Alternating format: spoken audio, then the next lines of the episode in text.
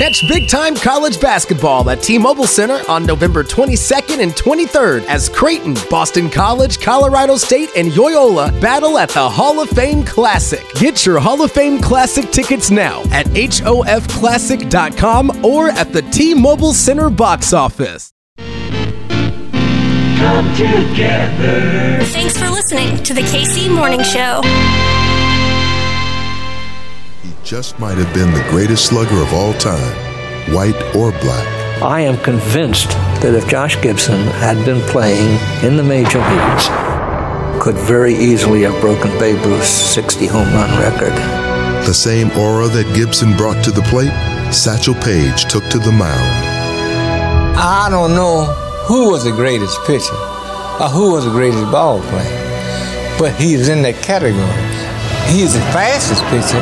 He threw the ball faster than anybody. Nobody threw the ball faster than Satchel Paige. Satchel was not only the best pitcher of the Negro Leagues, he was really the greatest superstar. Everybody in America knew Satchel, not just people who watch Negro League baseball, but white fans too. If nothing else, Satchel was probably the most colorful showman in any sport, and this was never more evident than in one of his classic confrontations with Gibson. Satchel said, You know what, Josh? I believe you're the best hitter in the world. I know I'm the best pitcher in the world. We're going to see just who's the best. With a runner on first in the ninth, and with Gibson still two hitters away, Satchel proceeded to delight the crowd. Satchel said, I'm going to walk Easterling, I'm going to walk Buck Leonard, and I'm going to pitch to Josh. I said, Oh man, don't be facetious. And with the bases now loaded, the duel got underway. I'm gonna throw you some fastball. I'm not gonna try to trick you. Boom, strike one, about right there. I'm gonna throw you another fastball, but it's gonna be a little faster. Bam! Strike two, belt high. He said, Nah, Josh, I'm not gonna throw any smoke at your yoke. I'm gonna throw a P at your knee. Boom! Strike three, threw that ball knee high, about a 100 miles fast. Josh didn't move the bat. The ball game was over. He walking off the diamond. You know, Satch Satchel 6'4", stretched out like ain't seven feet tall. I'm walking with him. He said, You know what, Buck? I said, What? He said, Nobody. Nobody hit Satchel's fastball. That was Satchel. Yo, what is going on? Happy Monday, Kansas City. My name's Hartzell. Hope you had a fantastic weekend. Sporting KC going to the playoffs, baby. Ooh, I gotta quit yelling. I am supposed to be on vocal rest at the game. Went to a wedding in St. Louis yesterday, and we got a game on Wednesday, so I'm sorry I can't yell and scream for you. But what I can tell you is that on the show today, because I was at the Negro Leagues Baseball Museum just a couple days ago, I was hosting a benefit for Band of Angels. They provide musical equipment, to kids all across the city, put on by Meyer Music. So while I was there, got a chance to like go behind the scenes at the Negro Leagues Baseball Museum. It was awesome. I heard this documentary, I loved it, and uh, just so happens it's in the public domain. As I tried to clean this voice up on the show today, a history of the Negro Leagues and the Kansas City Monarchs. You're going to love this. Rate, review, subscribe, do that thing that you do, Kansas City. Back in your feeds tomorrow. It is a good day, damn good day to be a Kansas Citian. We will see you in the morning. Bye. Ooh, I need some more tea.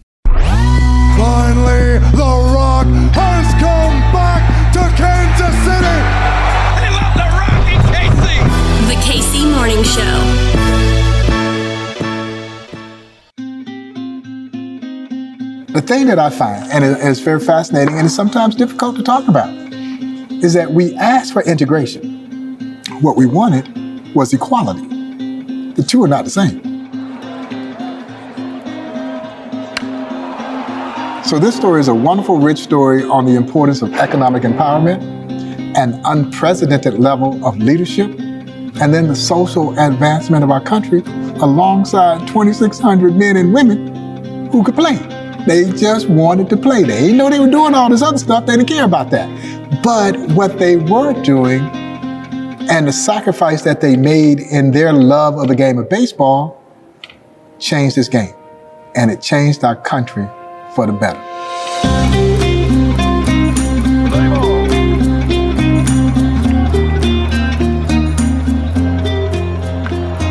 When the Civil War was over, baseball gained great popularity. Black baseball players and teams competed at all levels of play open to them. It was not a new phenomena for black folks to be playing baseball. We've been playing baseball for quite some time and playing professional baseball at some level for quite some time. There are even some evidences of us playing baseball as slaves. And, and so the ideology of black folks playing baseball is not new. Having it have an organized structure, however, was. In the post war black community, baseball was a natural extension of the growing cultural and social networks that included schools, churches, theaters, and newspapers. First all black team was the Philadelphia Pythians, made of black professionals out of Philadelphia. And they played for about three or four years. So when we start going back and looking at those who played and we start talking about the likes of Moses Fleetwood Walker, who was the first known black to play on what we would consider to be a major league baseball team. This is the late 1800s, about 1883. Baseball has been an arena for racial issues in America since the Civil War. In 1867, white owners and managers of organized baseball made a gentleman's agreement to keep dark skinned people out of their league. It was essentially a way of just basically polarizing our sport. The thing that strikes me is that there was no written doctrine. It was just a verbalized agreement amongst players, managers, and owners that essentially said if you allow a black to play with you, you can't play with us. The unwritten gentleman's agreement was strong enough to prevent most blacks from playing integrated professional baseball for the remainder of the 19th century. The problem with establishing strong black teams or black league was a lack of economic power. So we were handicapped in that we had to rely on white owners and their ballparks to play in, and we had to pay them a fee. Local promoters who control ballparks charge 10% of the gate for games played in their parks. Scheduling and organizing league games required far more planning than barnstorming. The Negro Leaguers were heralded barnstormers. They took baseball into Canada. They were oftentimes the first Americans to play in many Spanish speaking countries. Believe it or not, it was a touring team of Negro Leaguers that introduced professional baseball to the Japanese, going all the way back to 1927. The tour was so successful that several years later, Babe Ruth and his All Stars would get invited over. And, and see, they've been commonly credited with having taken professional baseball to the Japanese, but it's not true. No, it was that team called the Philadelphia Royal Giants. In the 1920s, Negro League teams played only about 33% of their games against other league teams. The rest they played on the road, barnstorming in distant cities to make extra money and to help make ends meet. More times than not, it was these guys going into towns, playing the local town team or whomever they could and strike up a game and then split the purse kind of thing. Barnstorming tour. Oh man, it was outstanding as far as money making was concerned. We were making hundred dollars a night. Wow. My wife, man, you must be stealing.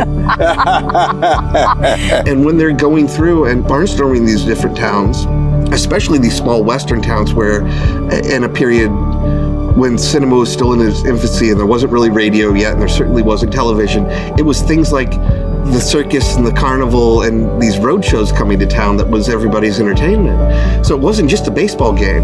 You know, the players also played musical instruments and uh, or wrestled or put on comedy routines. Right? This was a it was a three act show. You know that, that the baseball game was just part of. In April 1917, the United States entered World War I. The need for men and women to work in factories accelerated the migration of blacks from the South. Within three years, around half a million blacks had moved northward to perform essential war related jobs.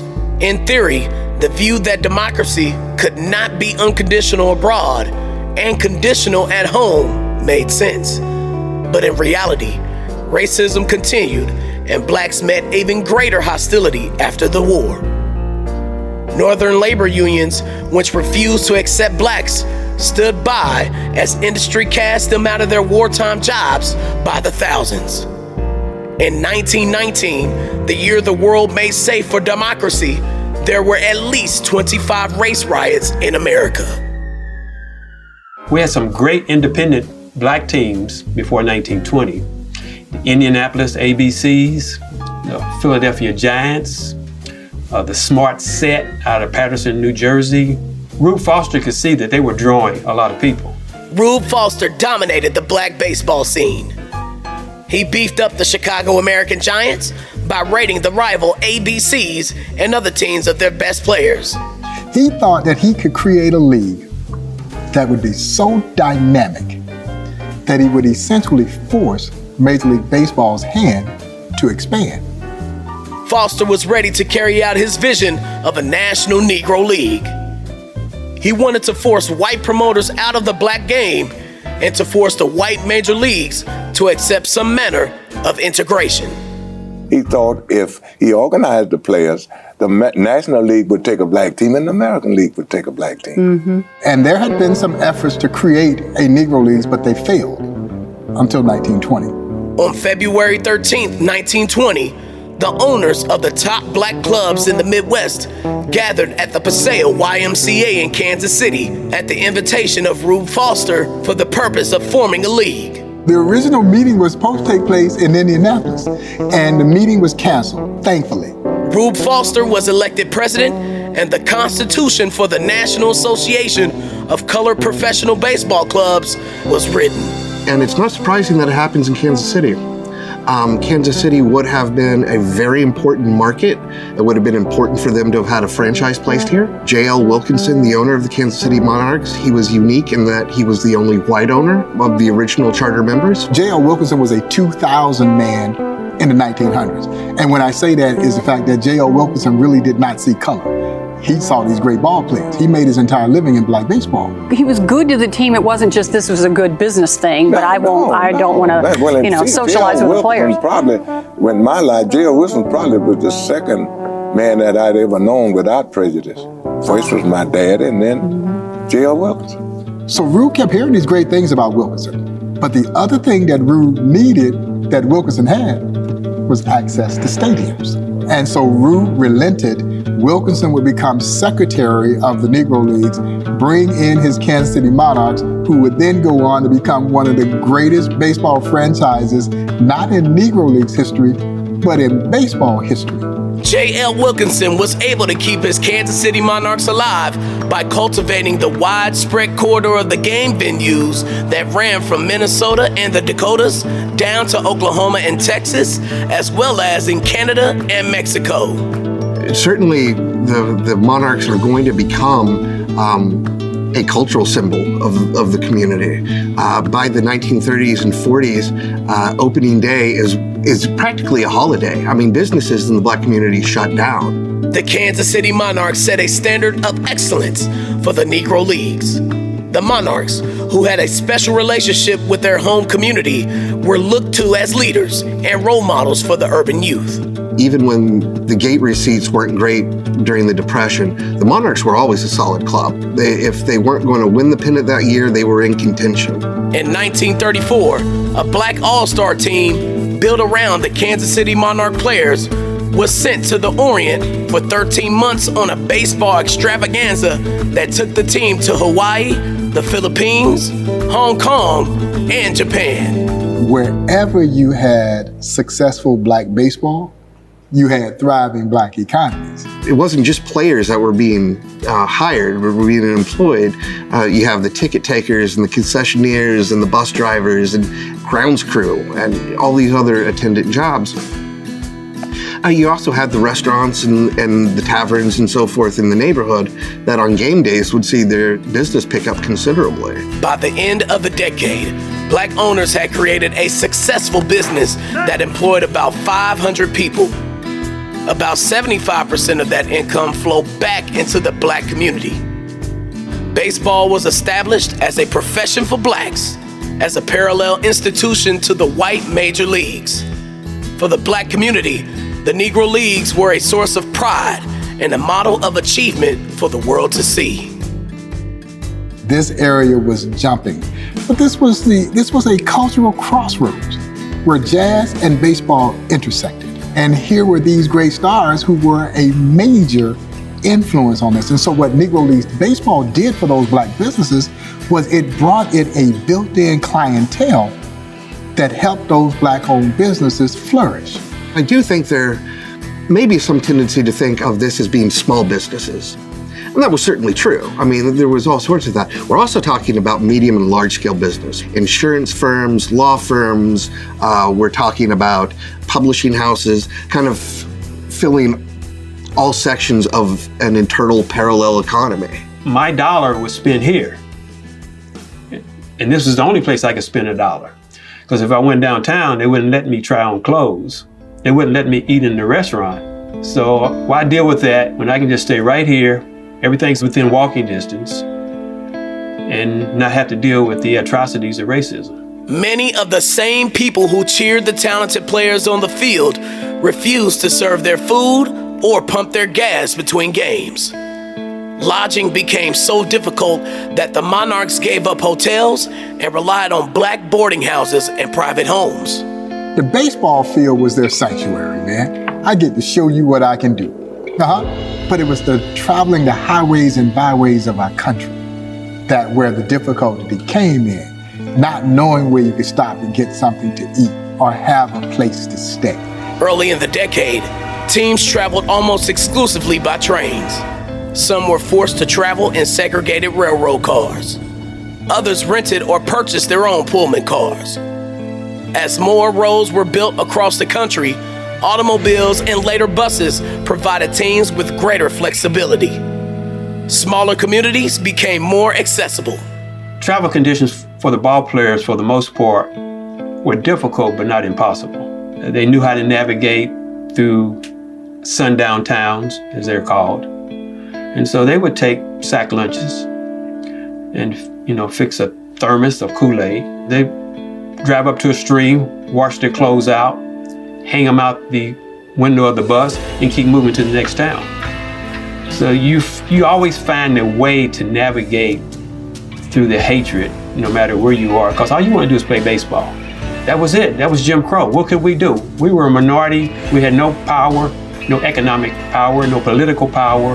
You had to know when to shut up and make those baby steps and show white America on the field how professional that you really were. And, and to me, that's the transcending story of what the Negro Leagues represented.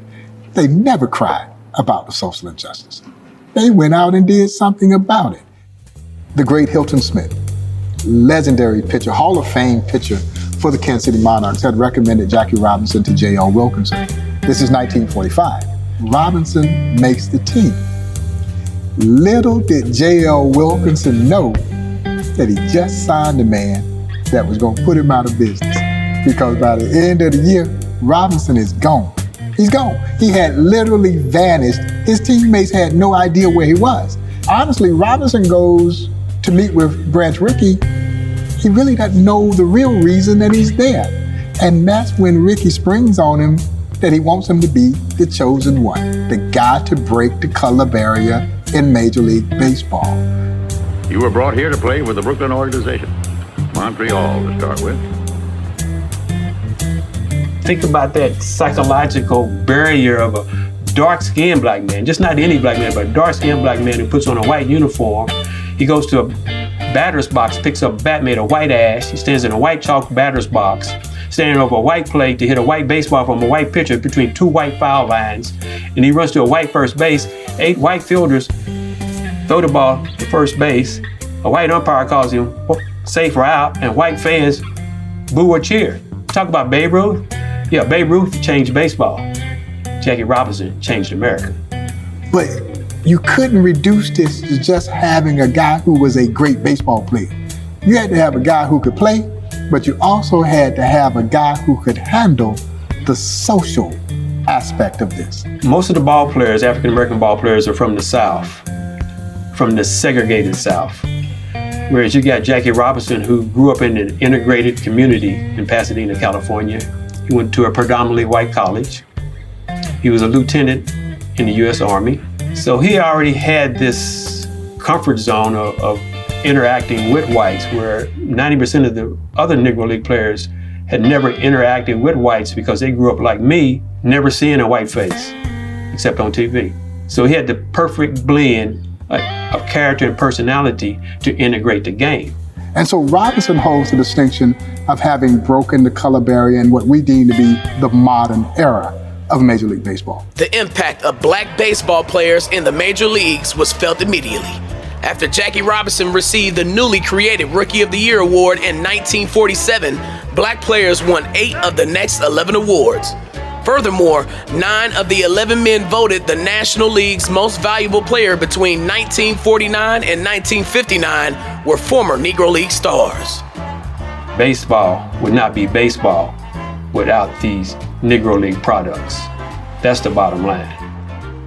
If you were going to look at any one single solitary event that kind of triggered the movement to integrate Major League Baseball, World War II. Here you had the sentiment of these young black soldiers dying, fighting the same racism essentially in another country that we were being asked to accept here at home. And that is what started the sentiment well, if they can die fighting for their country, why can't they play baseball in this country? Until the civil rights movement came along, the movement was Negro League Baseball. Jackie integrated in 47. The military integrated in 1948. And then you got Brown versus the Board of Education in 1954. So this happens before uh, Rosa Parks sits on that bus in Montgomery, Alabama, and Justice stood up in 1955. Uh, before Daisy Bates integrates Central High School in 1957. Before the Civil Rights March in 63, the Voting Rights Act in 1965, Major League Baseball integrated before America was legally integrated. That's why it's so important. The Negro Leagues were successful in their quest to bring racial equality to the game of baseball. The victory was, however, bittersweet. Although Negro League managers wanted to continue their operations, they, like the players under contract with them, desired integration into the majors. To help bolster their club's dwindling financial situations, owners sold off some of their better players to the big league franchises for what little money the white owners offered, usually no more than several thousand dollars. So for that older black player, they had no chance now. So now the Negro League didn't want him because I can't sell you to the major leagues. The major leagues didn't want you because you're too old. At the same time that integration's occurring and the wonderful aspects of that, you're also removing assets from the black community. And, and we see other examples of that as more businesses are hiring black workers, as more schools are accepting black students, as uh, there are more black foremen at plants. There becomes less of a societal uh, imperative within the black community to only buy local, right? Uh, it had been don't shop where you can't work. We also see this happen at the same time that white flight is starting to take place uh, as white folks are moving out of um, these urban areas and into the suburbs, into Levittowns and so forth. And, and African Americans are not allowed to, and other racial minorities are, are kept in the inner cities.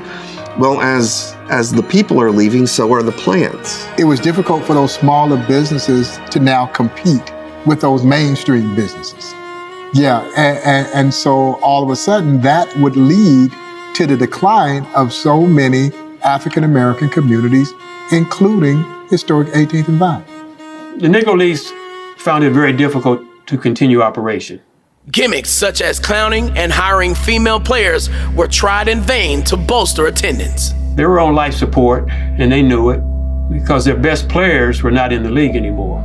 Once you uh, remove some of this talent and you remove the fan interest, you know, you're you're scrambling to survive. It is ironic that the event that had been only dreamed of for 50 years would cause the demise of the now famous Negro League Baseball. The superstars of the Negro League signed with the major leagues and took their fans with them. And there was a sense that you didn't have to feel bad about it because it's all of everybody's game now. You know, we don't have to stick to just our teams. J.L. Wilkinson, who had Jackie Robinson here with the Kansas City Monarchs, sold his Kansas City Monarchs to his business partner, T.Y. Baird, the year after Robinson takes the field. So I think the sentiment was there. I think everybody understood it wasn't a matter of if, it was simply a matter of when the Negro Leagues were going to die. The Negro National League disbanded after the 1948 season. The Negro American League absorbed some of the remaining franchises and divided the league into two divisions in an effort to bring back black baseball. Well, the leagues would go on to operate for another 13 years. Why? Because it took Major League Baseball 12 years before every Major League team had at least one black baseball player. The Boston Red Sox would become the last team to integrate in 1959 when they signed a guy by the name of Pumpsie Green. Now, there was still the team called the Kansas City Monarchs and still the team called the Indianapolis Clowns, and they were still out there barnstorming and trying to get a game however they could get a game. But black baseball in its organized capacity as we know it by 1960 had ended and was a thing of the past. And it, and it certainly ends with a whimper. And it, it's really a shame given how important a place the Monarchs have in baseball history. Not just black baseball history, but I mean in overall. They are one of the consistently best teams that any league has ever produced, especially for the fairly limited time of their existence. Uh, the players that came out of this organization were second to none. Uh, not only some of the, the best players, but some of the most uh, colorful and entertaining and, and, and almost legendary ones. Guys like Satchel Paige and Cool Papa Bell, and, and of course Jackie Robinson. Although the league struggled through to 1960, most historians agree that the 1948 season was the last year that the Negro Leagues were of major league quality.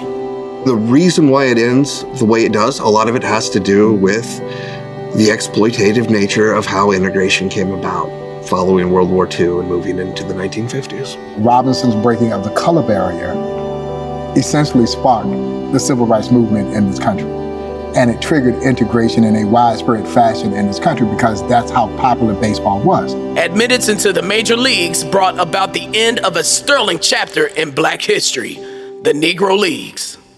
If there is indeed a bittersweet aspect to the overall story of the Negro Leagues, I think it lies directly with the fact that you can look at the rise and fall of the Negro Leagues or parallel the rise and fall of the Negro Leagues with the rise and fall of black economy in this country. And to a great extent, black economy never recovered from losing the Negro Leagues. What was good morally, what was good socially, was devastating economically. And there's always a cost for progress, always. And it's also important to understand that things like desegregation and race relations aren't static. You know, it didn't all end in a day when, when Jackie Robinson got to play or when the Civil Rights Act was, was signed. These things are fluid. These things are constant. These things are still happening. And and we haven't seen the end of this story. We have to understand athletes today, just like back there in the 50s, are truly the social change agents of America what I learned from interviewing these these great men is they had a pride in their self-esteem. Uh, didn't make excuses. They were all, always respectful of their spouses. Uh, they would do anything for their children. This is what the 2020 should be about: respecting this history of these men who paved the way for these gains that we have today and they did it without protest or anger. They were the bridge over racial waters for Jackie Robinson. And the way it, it started, Horace Peterson, Black Archives, mm-hmm. came to Buck, come down to my office, want to see. I said, okay, I got down. He said, I tell you what I want you to do. Let's start a Negro Leagues Hall of Fame. I said, oh, no, Horace. We don't need a Negro League Hall of Fame. I think the guys that's qualified should go in the Hall of Fame at Cooperstown. What you, would you suggest? I said, Negro League Baseball Museum. And now it is our job to make sure that this is indeed a transcending history. And so as we embark on this centennial celebration, it is just that an opportunity for us to elevate the awareness of what this history represents, again, both on and off the field. If you walk away from this story with nothing other than this, what the Negro League teaches us is very simple. In this great country of ours, if you dare to dream and you believe in yourself, you can do or be anything you want to be.